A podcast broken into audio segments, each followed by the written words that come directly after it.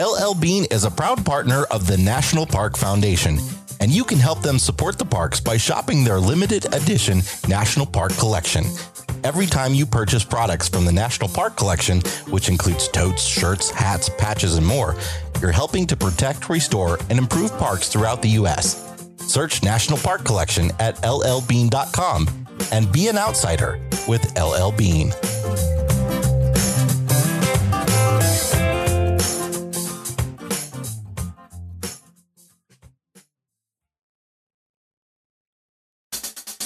This week, we continue our shelter in place in Arizona, where we're getting visits from new critters. There's a new version of the Instant Pot out that Star Wars fans are sure to enjoy, and we unravel the secrets of the history of modern camping. This is RV Miles.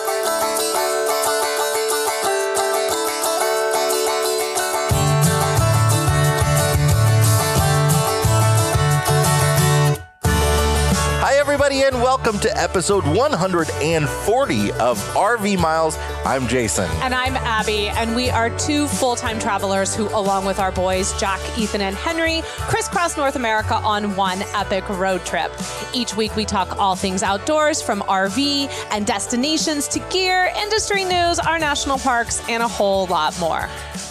We are, as we said, coming to you again from our shelter in place location here in uh, Camp Camp Verde or Camp Verde, Camp Verde. Arizona, and uh, and having a blast. We're meeting new social distance friends. We We're are. where the kids are having uh, they're making the best of it with the Yeah. fact that the playground's closed and there's uh, not a whole lot to do here other than play with their toys and play in the mud. Yes, there's plenty of mud for them to get into. And a very big hi to anyone that's listening that's actually in the upper loop of this campground. Yeah, we've talked to several people here that There are. that, that uh, follow us, and we can't like talk to them here in No. person, but we're talking to them on social media. So, yes. so that's pretty cool. Yeah, it's been really great. You, you feel a little bit like there's a community and you don't feel so isolated when you start seeing pictures and being like, I know that spot in the campground. so, and a lot of them are up there on my walking path. So Yeah. it's nice to know everyone's up there and we look forward to getting to see people hopefully sooner rather than later. So we are still new to putting these episodes out on YouTube. We we think we may have the hang of it now think- a little bit.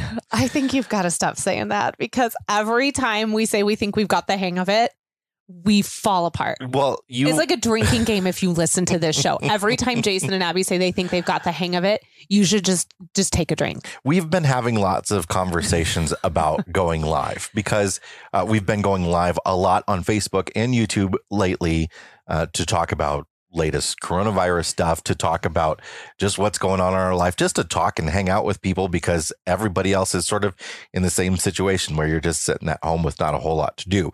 So we we like doing that and i think the whole world is starting to catch on to doing more sort of live streaming stuff Just finding new ways to connect. yeah. Yeah. And we like being able to talk to you guys as much as possible. So we've talked about uh, do we record these podcasts as a live stream and then edit them and put them out so we can talk to people? Um, different ways that we can interact. But I think what we're going to try to do is once a month, or let's just say once, we're, we're going to do, we're going to test yes. this we're going to record one episode uh, totally as a live stream so that we can interact with you guys beforehand and at the breaks maybe and at the end and and you can just sort of see how it goes how we how, How we often we make mistakes. how we do this uh and uh How many times we have to repeat that that intro. maybe maybe we'll make fewer mistakes if it's live and then the edit will true. be easier right Maybe. I think really what we're trying to do, and as we have been uh, staying home, and a lot of people are experiencing this as well, we're all sort of re examining how we work in this modern age and how things can so drastically change, right? And we are really trying to find what is our place amongst what is a lot of content out there. Mhm. And not that we don't want to reinvent wheels. I'm not interested in reinventing wheels. I'm just trying to find a way to streamline what we do and to do what we do well. Like we know that we really enjoy podcasting. Everything will always come back to podcasting. That'll be the epicenter of the entire RV Miles world. But after that, when you have so many different platforms you can be on, so many different ways to connect, what works for us and for our lifestyle? Because our lifestyle is anything but nine to five. It is completely unpredictable and it changes week to week. So we never really want to get locked down into something having to be at the exact same time every single week because that sort of defeats the RV lifestyle purpose for us as full time RVers. Like we left Chicago to have that freedom to go and do as time would allow and as opportunities would allow. And And we already do. We have one real thing right now that has to be the same time every week. We do our Monday night live stream on the Our Wandering Family Facebook page. That's just sort of a hangout. It's a lot of fun. We sometimes have Yeah. a topic. sometimes, Um, maybe and- this Monday night, we might do trivia night. I'm trying to figure Yeah. out a way we can do trivia night this Monday night. But that might actually change when we get back on the road. It Yeah, started right before all of this sort of collapsed and we all started staying home. So it's been kind of easier for us to do it. But, you know, when we get out onto the road and we're traveling a lot and we're experiencing different places, uh, who knows what Monday night is yeah. going to start I mean, looking maybe like. some of them will end up being just short 10 minutes. Hi, how's it going? Things. yeah, or hey, look, we're longer. sitting in this restaurant having dinner. Right. Welcome to Monday Night Live. I'm having pasta. right. Who right. knows? So we'll see. I've sort of upgraded our our live streaming setup, so I think we've got a, a better plan for that moving forward. Always we've had, reinventing that we've wheel. had some issues with the live streams lately, but so we're gonna see how that goes. So next week's podcast, I think we're gonna try this on, right? yes, because we um, have some scheduling things that we really want to put in Mhm. place for ourselves as well, and we want to get a, a- a- at least we want to get the podcast. I say how we like to live an unscheduled life, but we really do want to get the podcasts more scheduled. So on next Friday, that's the Don't do math. 12, 13, it'll be 14, the 15, 17. 17th. next Friday, the 17th, uh, in the afternoon at some point, we're going to be going live and recording this podcast. And hopefully you'll join us there Yeah. and, and can chat with us a little bit. And then we're going to need to hear from you whether or not that was a good idea. I so, mean, so check our social media to, to find out what time exactly. And hey, maybe some people will be on and be able to tell us if we mispronounce something so we don't have to go back and yeah, say, maybe say we, we, did it wrong Right? Next time. We could have gotten someone to jump on that Mackinac Mackinac for us in the moment. We could have fixed it because that was embarrassing. So try to join us for that. But if not, join us for our Monday night lives that happens every Monday night at five Pacific. Where are we? Who are we? Five What time is Pacific, six Mountain, seven Central, eight Eastern, uh, on over on Facebook on the Our Wandering Family Facebook page. All right, let's talk about some coronavirus travel updates. Yes. Uh, again, like last week, we're going to try to not have this be a coronavirus heavy podcast. We want to just have some fun because everybody is sort of cooped up and going through the same thing Yeah. but we want to um, we want to tell you about a few things that are going on out there and really we want to point you to a, a youtube video that i made that takes you through state by state all the restrictions that are happening across the country when it comes to both campgrounds and as it comes to travel Yeah, this is Um, the Cliff Notes version. And if you would Yeah. like to have more information, uh, we will link to it in the show notes. If you're watching on YouTube, we will actually, you're going to see a little bar come up with the little eye on it, and you're going to want to grab that right there. It'll take you to the video. I just want to grab a couple highlights that I think uh, would be of interest to people listening to the podcast. And one we were just talking um, about um, before we started recording is New Mexico. Um, New Yeah. Mexico has done something uh, pretty drastic when it comes to private campgrounds. They've they were the first state to close all their state park campgrounds, and they a few weeks ago cut down private parks to fifty percent capacity. Well, now they've cut private parks down to 25% capacity, which at that level is forcing people to leave some private parks. And it's forcing some private parks to just close because it's not enough capacity for them to really make a profit or to open for the season. Is Now- 25% capacity even enough to cover your operating costs? Right, and- Really? And not a lot of people realize that a lot of New Mexico is at higher elevations, and a lot of those campgrounds were just opening for the Mhm. season. So Mhm. if nobody's coming, they might not open. Um, so there are there are lots of private campgrounds available across the country for people looking for a place to shelter in place if they're out on the road. Um, but there are some states that are making it a little bit difficult. The other thing I want to point you to this didn't make the cut of that video because it happened moments before I recorded the video. It did. Um, the state of Utah, and, and there's been a lot of confusion about this, but the state of Utah is now requiring anybody that enters the state to fill out a travel declaration form uh, that asks you questions about are you feeling sick and that sort of stuff. Boy, there are a lot. There are a lot of armchair quarterbacks out there that are talking about how it's a violation of their Fifth Amendment rights and and all sorts of uh, of people worried about traveling through the state that they're gonna they're not going to be allowed to travel through through Utah.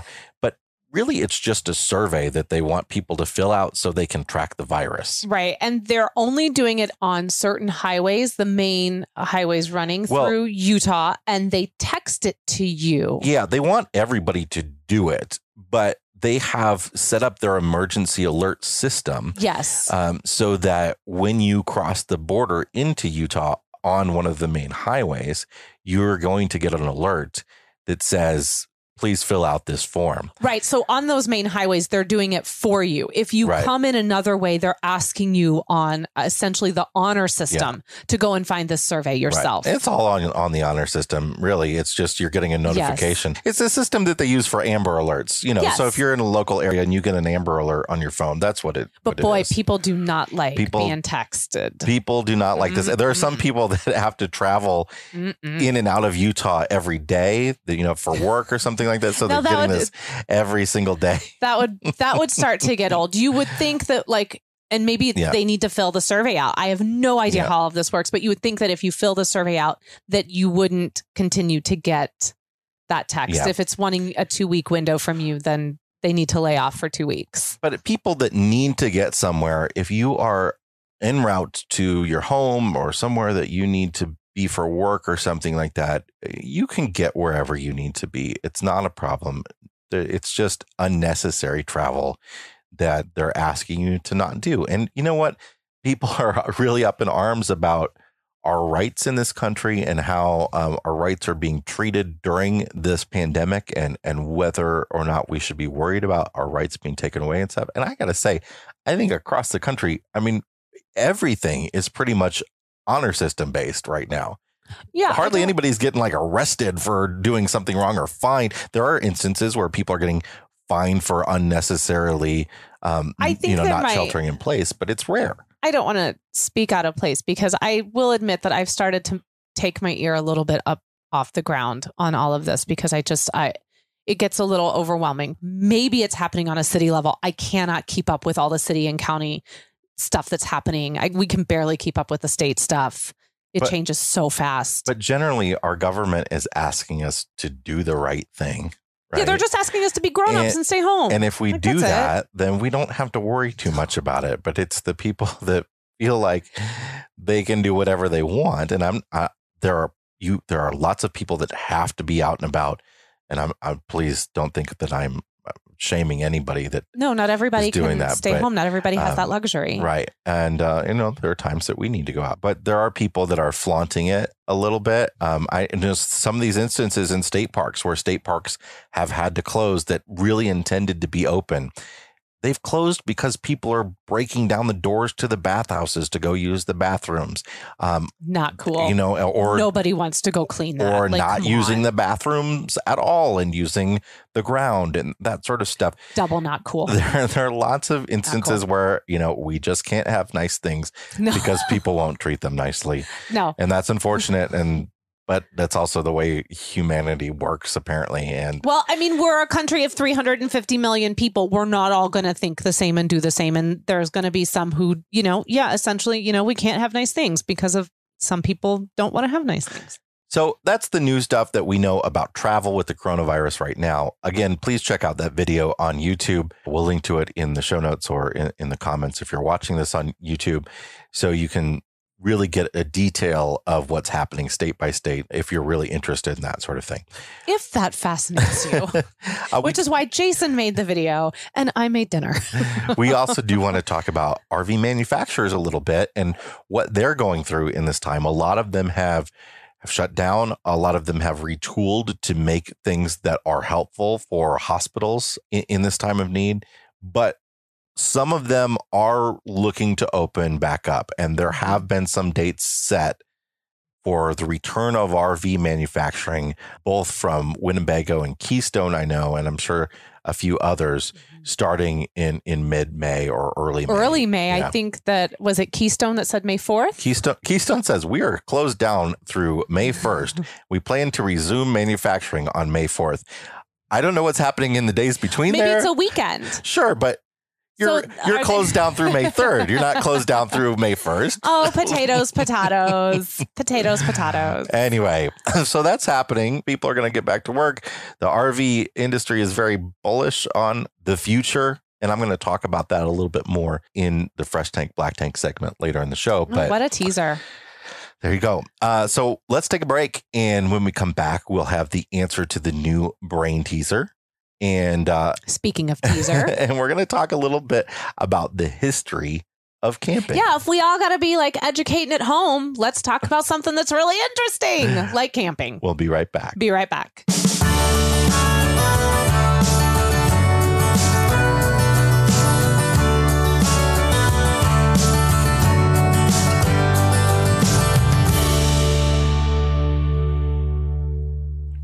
While we're all staying in one place, now is the perfect time to dream about travel and plan that epic road trip.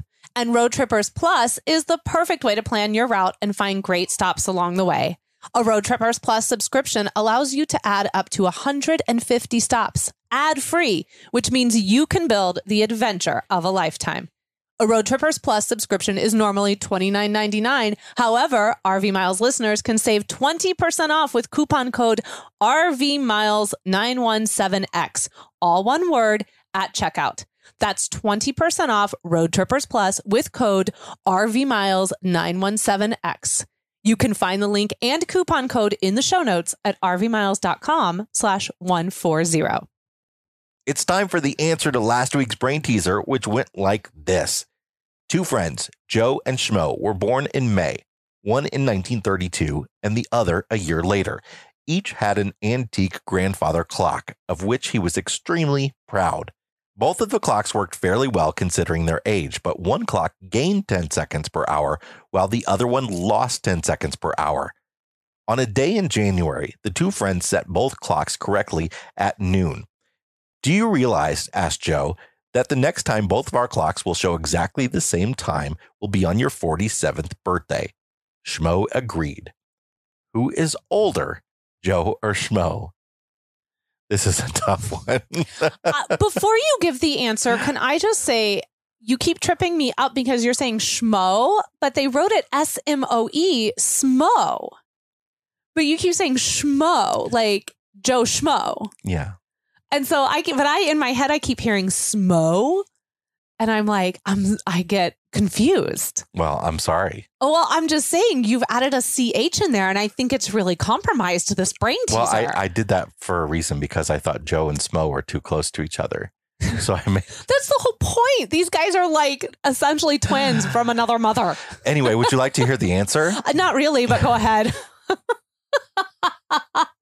oh, wait, did I say that out loud? No, please. The answer. Yeah. Yes, Uh, my to love. find the it? answer, we have to find how long it will be before the clocks show the same time again.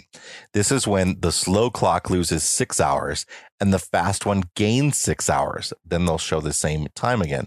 This will take 90 days. In 90 days, they will come together at six o'clock. On a calendar, there are 90 days between noon on January 31st and noon on May 1st in years with no leap year. If Schmo had been born in 1933, his 47th birthday would have been 1980, a leap year. This means that Schmo must be older, born in 1932, and the time of this problem is 1979. Wow. Wow. That's my brain. I promise you this week's brain teaser is going to be a heck of a lot easier. For anyone that has tuned out in the last like minute, please rejoin us. if you've been checking Facebook, please come back.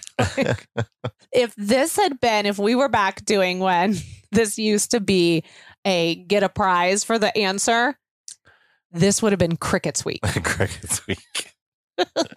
All right. This well, one, this one was something.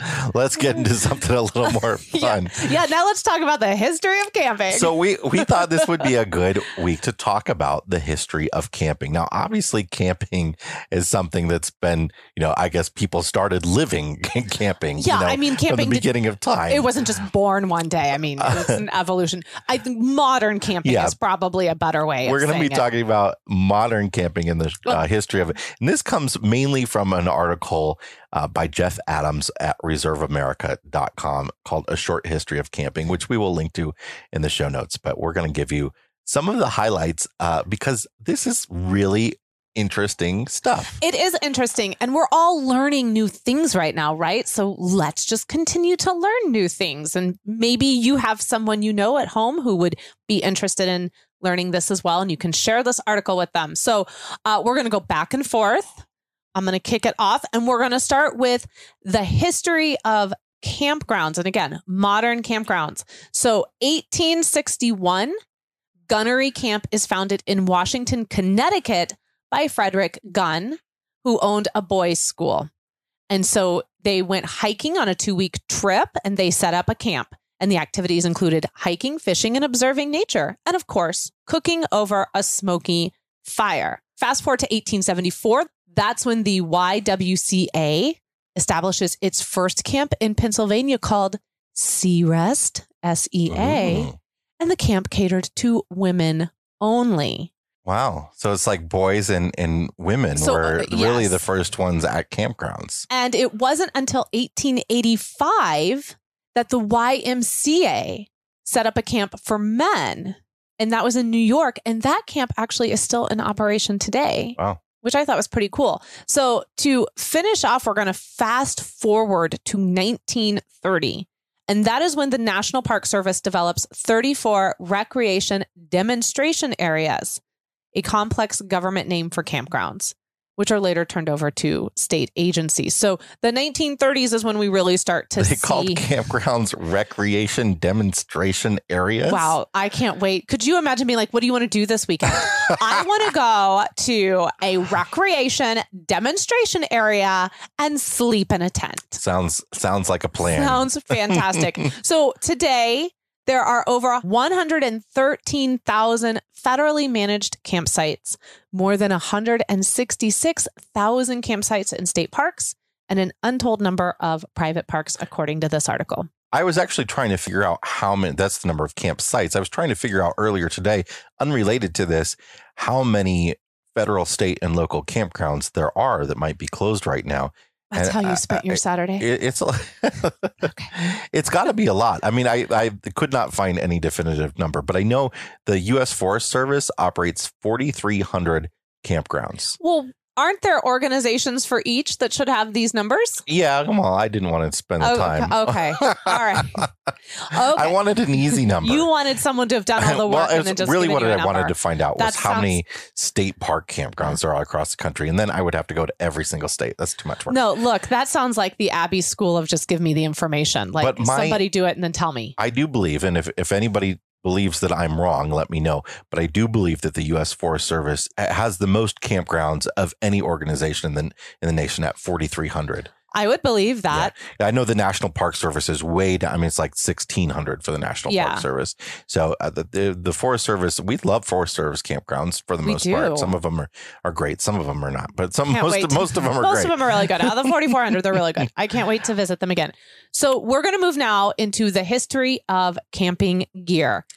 Europe. All right. So the real ancestor of today's modern camping tent was designed by a U.S. Army officer, and he um, he based it on Native American teepees, of course, in 1855.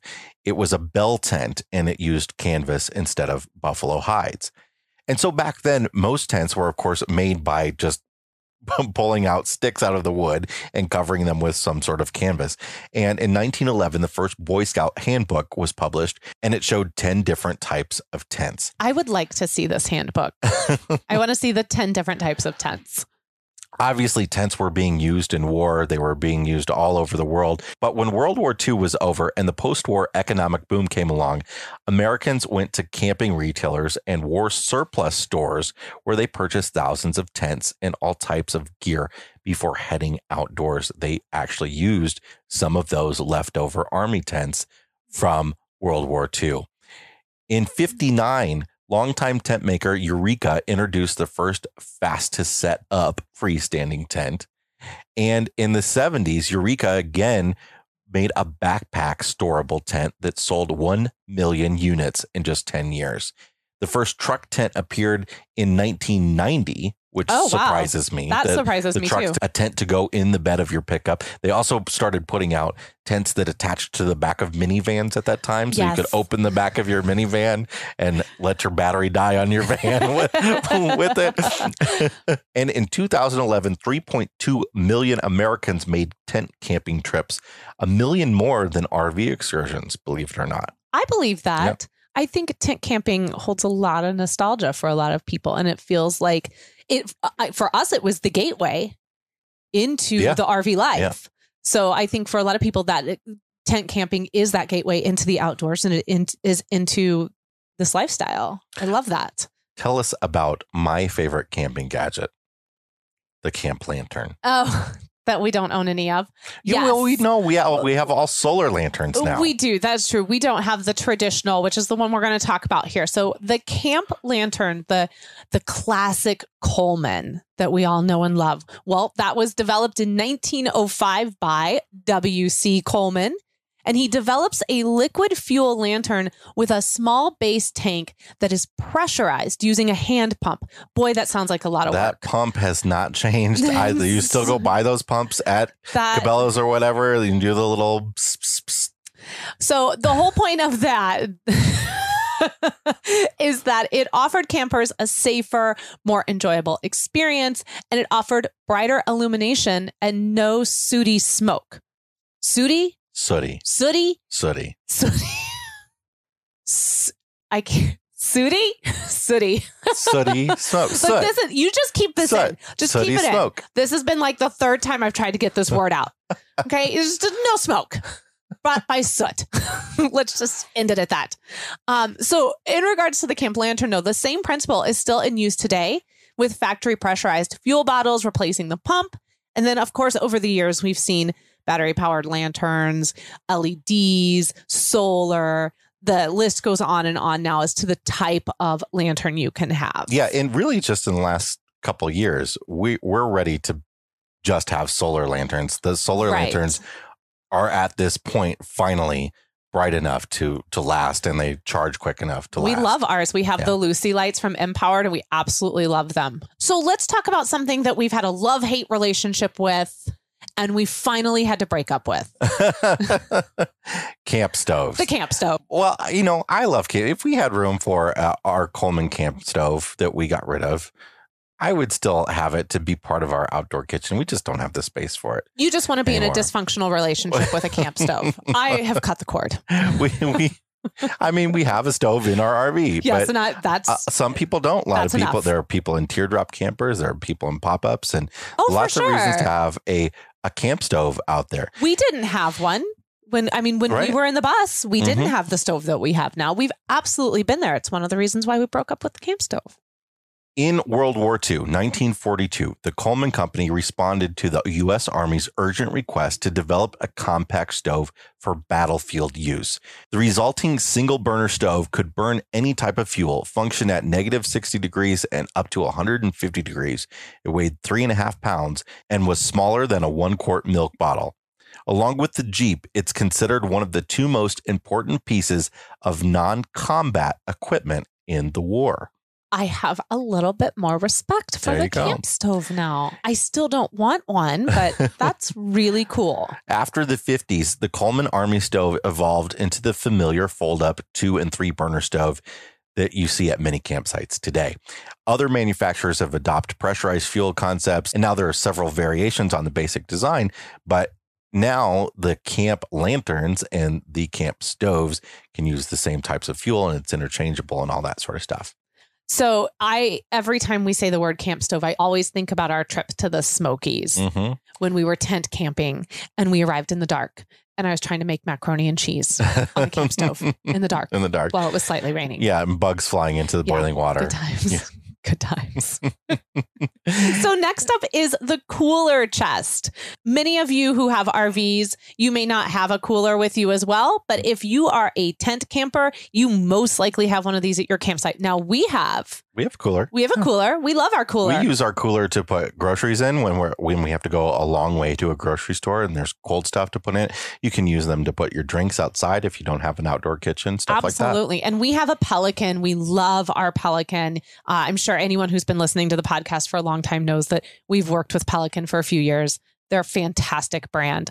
Uh, but in regards to when the cooler chest appeared, that would be in 1957. And here we go with the Coleman Company again. So Coleman introduces an insulated cooler with steel shell and inner plastic liner to replace those old fashioned steel ice bins that would sweat rust and didn't stay cold very long. Now, Coleman did not get to have a lock on this cooler chest world too long because the Igloo Company came in in 1960 and they go one better and introduce the first all plastic cooler chest. Now, of course, over the years, We've gone one better than Igloo, I guess, if you want to say, with the invention of things like the Yeti. Uh, yeah, the, The rotomolded Pelican, the- coolers that are fairly new to the market. Now, I gotta say, my grandparents, I I vividly remember them still having their original Coleman cooler with the metal sides. Oh, those are fascinating to me. Yeah. I mean, when I think of a cooler chest, I still have the very vivid vision of the rectangular one that had, and it was kind of a rougher plastic. It was Mhm. usually like a blue or red. It was an igloo, most likely blue or red, and then a white lid, and it was snaps,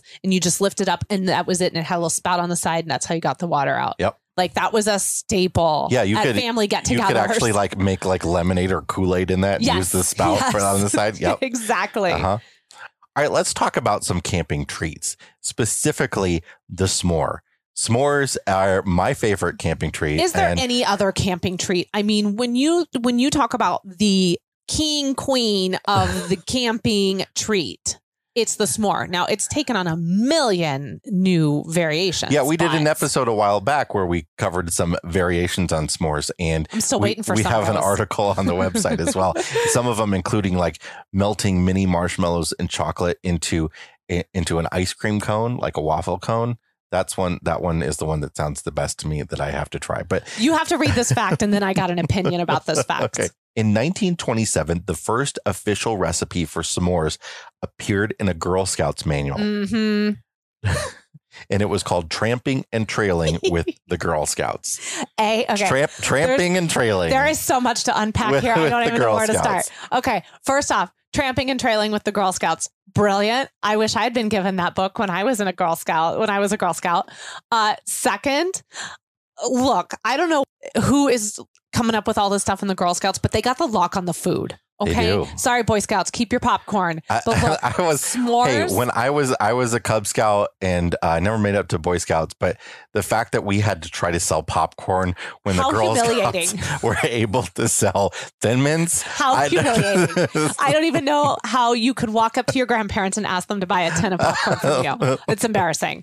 I mean, while I would be over there being like, "Would you like some Thin Mints? Would you Uh. like some?" When they were called caramel delights, now they're I don't even know what they're called. I mean, now. everybody loves Samoas. Popcorn too, but you No, you can get no. popcorn at the grocery store. No, you know when everybody loves popcorn? The holidays. Okay, you know when everyone doesn't love popcorn? When the Boy Scouts try to sell it. what we sold was not popped popcorn like you get at Christmas. It was kernels that Wait, you go pop hold on. yourself. So you mean I have to do the work? Yes, I'm, that's eat- what I'm saying. That's It like was- if that's like if a Girl Scout came up to me and was like, "Here's some cookie mix, but you have to go home and make it." Why would I buy that? And don't give me that's because it's for the Boy Scouts. I would eat if they did sell Girl Scout cookie dough in the store. However, Ooh, but that's such a different thing because then I would just eat the dough. All right. That's a whole so different so the. Girl Scouts get the credit for the first s'mores recipe being written down. Abby, tell us about the history. Let's get into more the theme of this podcast a little bit. Tell us about the history of travel trailers. Wait, I don't understand how everything before this isn't the theme Okay, of this well. RV we is in the all name. of it. Yes, that's true. So in 1910, the first non tent travel campers are built at the Los Angeles Trailer Works and Auto Camp Trailers. Of course, the Conestoga wagon was much earlier, It was much, much earlier, Yeah. but you know, but this is the first sort of mass manufactured. yes, and you weren't going to go down the Oregon Trail with it and get dysentery. Okay. So, um, in 1916, the first tent trailer arrives, built by the Campbell Folding Camping Trailer Company. So this is a pop up. This is a- Yes, say that five times fast. 1920, we get Airstream trailers. The name Airstream, though, isn't used until 1936.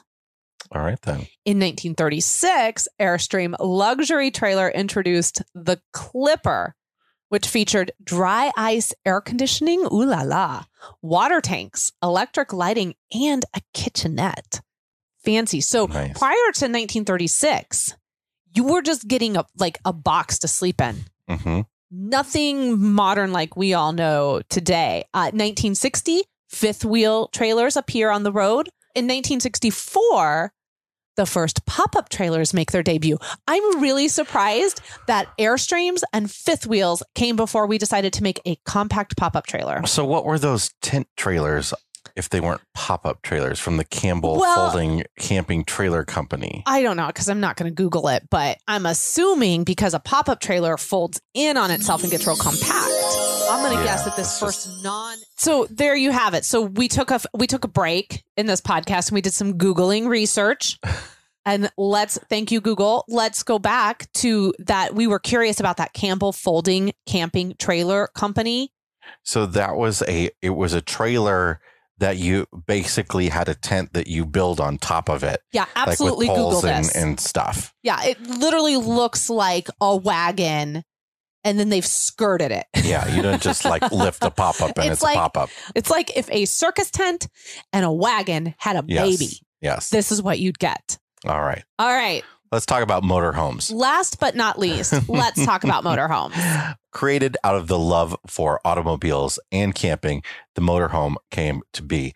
In 1910, the first motorhome was Pierce Arrow's touring Landau, which debuted at Madison Square Garden. I think it'd be cool if it was a Lando. the back seat folded down into a bed, a chamber pot toilet, Yes. and a fold down sink were involved. But the whole idea of the motorhome didn't catch on at that point. I can't imagine why you wouldn't want like your home on wheels to have a chamber pot. Can you imagine if you forgot to empty that before you headed out? oh, no. like talk about a black tank that's just Oh, unforgiving. goodness. wow. In- Thank you. In the 30s, automakers experimented more with with motorhomes, but the high sticker prices kept public demand low. Obviously, it was the Great Depression, not the best time for people to be buying motorhomes. Second vehicles just to travel around in. Not such a good time. Again, following World War II, innovative thinking restarts the motorhome industry on a small scale. Expensive luxury items, motorhomes remain far less popular than travel trailers. In the 60s, following the creation of the country's interstate highway system, traveling to remote wilderness areas became easy, and companies like Winnebago began manufacturing motorhomes on a massive scale, driving down the cost.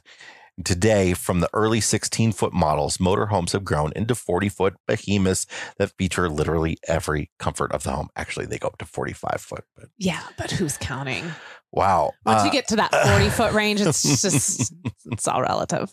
motorhomes still are nowhere near as popular as travel trailers. However, 80% of the RVs out on the road are travel trailers uh, of some sort because obviously the expensive motorhomes and people that already own a truck or an SUV that can pull a travel trailer, it's a lot more affordable for them to buy one.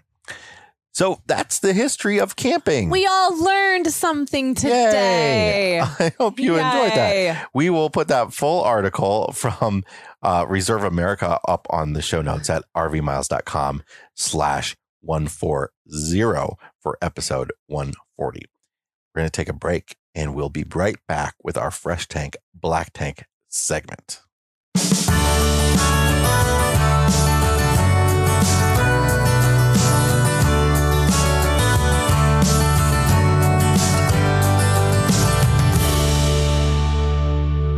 RV Miles is sponsored by the Highway Weather app. When it comes to RV travel, weather safety is a top priority, which is why the Highway Weather app provides weather forecasts for road trips along every point of your route, adjusted to your time of travel. You can compare forecasts, get recommendations for the best time to head out, get severe weather alerts, add rest stops to long trips, and more. Did I mention all of that's included free in the app? For subscribers, there's a hands free background feature to automatically alert you to upcoming bad weather. To download the app, visit highwayweather.io today or look for it in your iOS or Android app store. And speaking of weather, take a look out our window right now. Oh, there's rain's coming in, Well, it's moving away, actually. It's- storms coming in, Annie. We've been rewatching all of the Star Wars. Thank God we're out of the prequels now. We're starting solo tonight. But if we look out our window, it's nice and dry here in the campground. But you Further can sort off, of you've got- see the streaking rain in the cloudy distance. And then past the rain is beautiful blue skies. yeah. It's quite the weather here in Arizona today. All right, it's time for our Fresh Tank Black Tank segment where we talk about the good, bad, and the stinky Very stinky. in the world right now. Abby, please kick us off with your black tank, which was really more my black tank, but okay. Yeah, well, we were all traumatized by it too. uh, my black tank goes to the childlike sized giant moth that came into our home last night. it was not the size of a child. It was. It was going to eat It was- Henry. It was, it was like huge. I mean, it was it was it was coming for us, and uh, it required that Ethan and I run to the bedroom, shut the door because we didn't want it to come in there. Uh, somehow or other, poor little Henry, he was taking a bath, and the thing flew between the bathroom door and the ceiling and went in there. And Jason was tasked with having to remove it any way possible. There was no mercy in this home. I would have, I, you know, and I'm sorry, I would have loved to have trapped it and let it go. This thing was evil. it was it was huge and then it required a few attempts to get it to finally succumb Yes. to your will and you decided that uh, again i'm black tanking you as well because you decided that you needed to let us all know what it looked like and that was as ethan said an image he will never be able to get out of his head thanks to his father Well, but let's I'll, just know I'll, I'll, I'll save the podcast listeners that yeah, they don't need to know it, because it took a few whacks with a fly swatter. Let's just Stop, say just that. stop. Like I'm black. I don't even know what this thing was. It was huge, It was. but it's clearly becoming that time of year Oh, again. I know. God, gonna heebie-jeebies. Oh! What's your fresh tank? So my fresh tank goes to first off, kudos to Max for letting us know about Yes. this. But my fresh tank goes to Star Wars and Instant Pots. This is amazing. It's amazing. I don't know why these two haven't married together sooner. I mean, the Instant Pot is the perfect shape for a Star Wars themed collection. so there is an R2D2 instant pot BB 8, which is adorable. There's a a Death, Death Star, Star. a Stormtrooper one, I think the Death Star is my favorite. and there's a Darth Vader one as well. Oh, I missed the Darth Vader one. Oh, there's, I think there's at least six or seven different My favorite is the R2D2 because it really looks like R2. It does. It's the shape of R2D2. It does you know? look like R2. The Chewie, the Chewbacca one. that one's a bit of a stretch. It's just Like- like a hairy instant pot. It does. I, it's not really appetizing to me. Uh, but I do think uh, there's a stormtrooper. I do think I like though the Death Star, the overall design Yeah. of the Death Star. But it's so they're so rad, and I'm just I'm really bummed because we just replaced our instant pot Yeah. after you dropped it. Hey, and okay. smashed it and spilled macaroni. It and cheese wasn't my idea to make enough macaroni and cheese for an army and have We were going to a potluck. carry it down the road What do you want? in an instant pot. Who know? You know what? You don't want to be that person that brings food to a potluck and then not everyone gets it because you didn't make enough. Don't be that guy. Anyway, So anyway, we're not going to be getting a Star Wars Instant Pot anytime soon because we just shoveled out some money for a new one recently. But if you are in the market for one and you are a Star Wars nerd like we are, and if anyone gets that reference, you and I are best friends. If anyone knows what's up, my nerds? What's up, my nerds? If anyone knows where that came from, please let us know because I want to talk to you. Uh, all right, Jay, what is your black tank this week? Uh, this is, I guess, this is more of a gray tank. Um, It's but a, a light black. but uh, gray. yes. Um, Is there such a thing? Do we grade by color? I don't know. I, Uh, I think in our world we have to start because it's getting a little bit harder Yeah. sometimes to find things to be grumpy about. My my black tank is about RVs and RV values moving forward, and and the general outlook for the RV industry moving forward after this coronavirus crisis. And you know, RVs are probably pretty low on the totem pole for the things to be worried about right now. Um, but Yeah, it is probably. a big industry with lots of people that you know have jobs in it. yeah, I mean the flip side is that Yeah. that someone who works in the industry might say, "Well, I, you know, It's my I, job. yeah, I, I take issue with that. I it's need not to low take- on my totem pole." right. I need to take home a paycheck, right? Right. um, and that uh, us included, where you know the RV industry is uh, is uh, most of our lives right now. The RV industry is um, is really really optimistic about the future of RVing in the wake of this virus because they're thinking that hey, people are not going to want to be getting on planes. They're not going to be wanting to get in cruise ships for a while. They want to be in a self-contained Right. space, but they still want to be able to travel. They want to go see the country, but the- they do it in their own home, that they clean themselves, make their own food, and all that sort of stuff. Yeah, car manufacturers have to be like, Yeah, you know, high fiving each there are a lot of positives about travel going forward for the RV industry with people having this in the rearview mirror. But most of the people that I've talked to into the in in the industry and a lot of the articles that I've read are way too overly optimistic right now because there's a huge concern about I mean how many people have applied for unemployment now it's over over 12 million. over 12 million now. Mm. People don't have jobs. We don't know what the long term effects on the economy are going to be, but there are going to be a lot of people without the money to afford RVs. So, as much as they might want to buy RVs, are they going to be able to afford them? Those people that have RVs now are some of those people that don't have jobs right now, that aren't getting a paycheck right now, or have their pay cut, or their the company they work for ends up closing they're going to have to sell their RVs. The used RV market is going to get flooded, or at least in an increase in the number of units available for used purchase, which isn't good for the new RV manufacturing. And it only drives the prices down uh, and the values down of all of our RVs. Those Right. that own, if we, you don't have to be involved, you can be perfectly fine in your RV. But if you want to go to sell it, it might not be worth as much because there are too many used RVs available out there. So I do have a lot of concerns going forward about what what at least in the short term, you know, the next year or two, I prefer to be cautiously optimistic. you and That's you and the rest I'm of the industry. but, That's what I'm um, going to be is cautiously optimistic. I'm going for everyone's sake. I just I'm going to try and be glass half full on this one. there are just a lot of things to be thinking about, I think, and uh, and there's Yep. some concerns to be had. You know, these companies are really pushing forward to start manufacturing again, and I get it, but Adulting I hope they have buyers. I really do. It's really hard. it is. All right. What's your fresh tank though? Uh, my fresh tank is uh, this really cool streaming service that we have uh, now subscribed to and and are using. It's called Curiosity Stream. You may have seen ads for it. I get ads for it all the time. Yes, that and the great courses.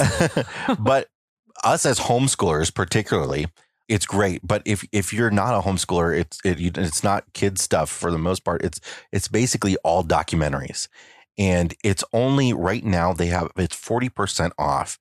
It's eleven ninety nine Yeah. for the year. We got a whole year for twelve dollars. Yeah. Absolutely worth it. Just to have um, access to. They've got Rock the Park on there. They've got one season of that, which is great for the, the kids. But we've watched some other stuff on there too. It's become part of our homeschool curriculum. And I thought maybe it wouldn't have a lot of content, or maybe some of the content would be, you know, a little low rent stuff that you would watch in like, you know, a, a high school class film Yeah. type stuff. But no, it's all really, really It's well done documentaries, and there are a lot of them. And for 12 bucks a year, you can't beat it. They have an app for the Roku, so we're able to watch it on our, our TV as well. So uh, check check it out, curiositystream.com. You can get 40% off right now, $11.99 for an entire year. it's absolutely worth it. That's one one month of Hulu. you know, It is. All right. That's our show for this week. Let's wrap it up with a brain teaser. How about we? A man named Mr. Short Temper had a job at a business that makes designs for and produces kebab sticks, you know, like shish kebabs. The company, even though very successful, was losing money and needed to downsize some of the workers. Mr. Short Temper was one of the workers who was fired. Mr. Short Temper had a very, very short temper. He lost it all the time. What he decided to do was to go after the company's president, Mr. Wise with Money. He didn't know what the president or his family looked like, but he knew the address where he lived. He broke into the house one day and took Mr. Wise with Money's wife and daughter hostage. The president was informed and got to his house as soon as possible. He asked for the bullhorn the police had and said one thing that made Mr. Short Temper give up. What did he say? we'll have the answer to that and a whole lot more on next week's episode of the RV Miles podcast. I'm still trying to wrap my head around that one. All right. Thank you all so much for joining us this week. And again, thank you to everyone who has gone over to Apple Podcasts and given us a five star review. Y'all are the best. If you haven't done that yet, please go over there and do that. It just helps get RV Miles in front of a new audience every single day. We also want to invite you to join the See America podcast now in its third season, as well as America's National Parks. If you have any questions for Jason and I, we are over all across social media Facebook, Instagram, RV Miles, or Our Wandering Family. Join us on Monday nights for our live over at the Our Wandering Family Facebook page. I cannot talk anymore. I have to be done. Have a wonderful week, everyone. We'll see you next week. Keep logging those RV miles.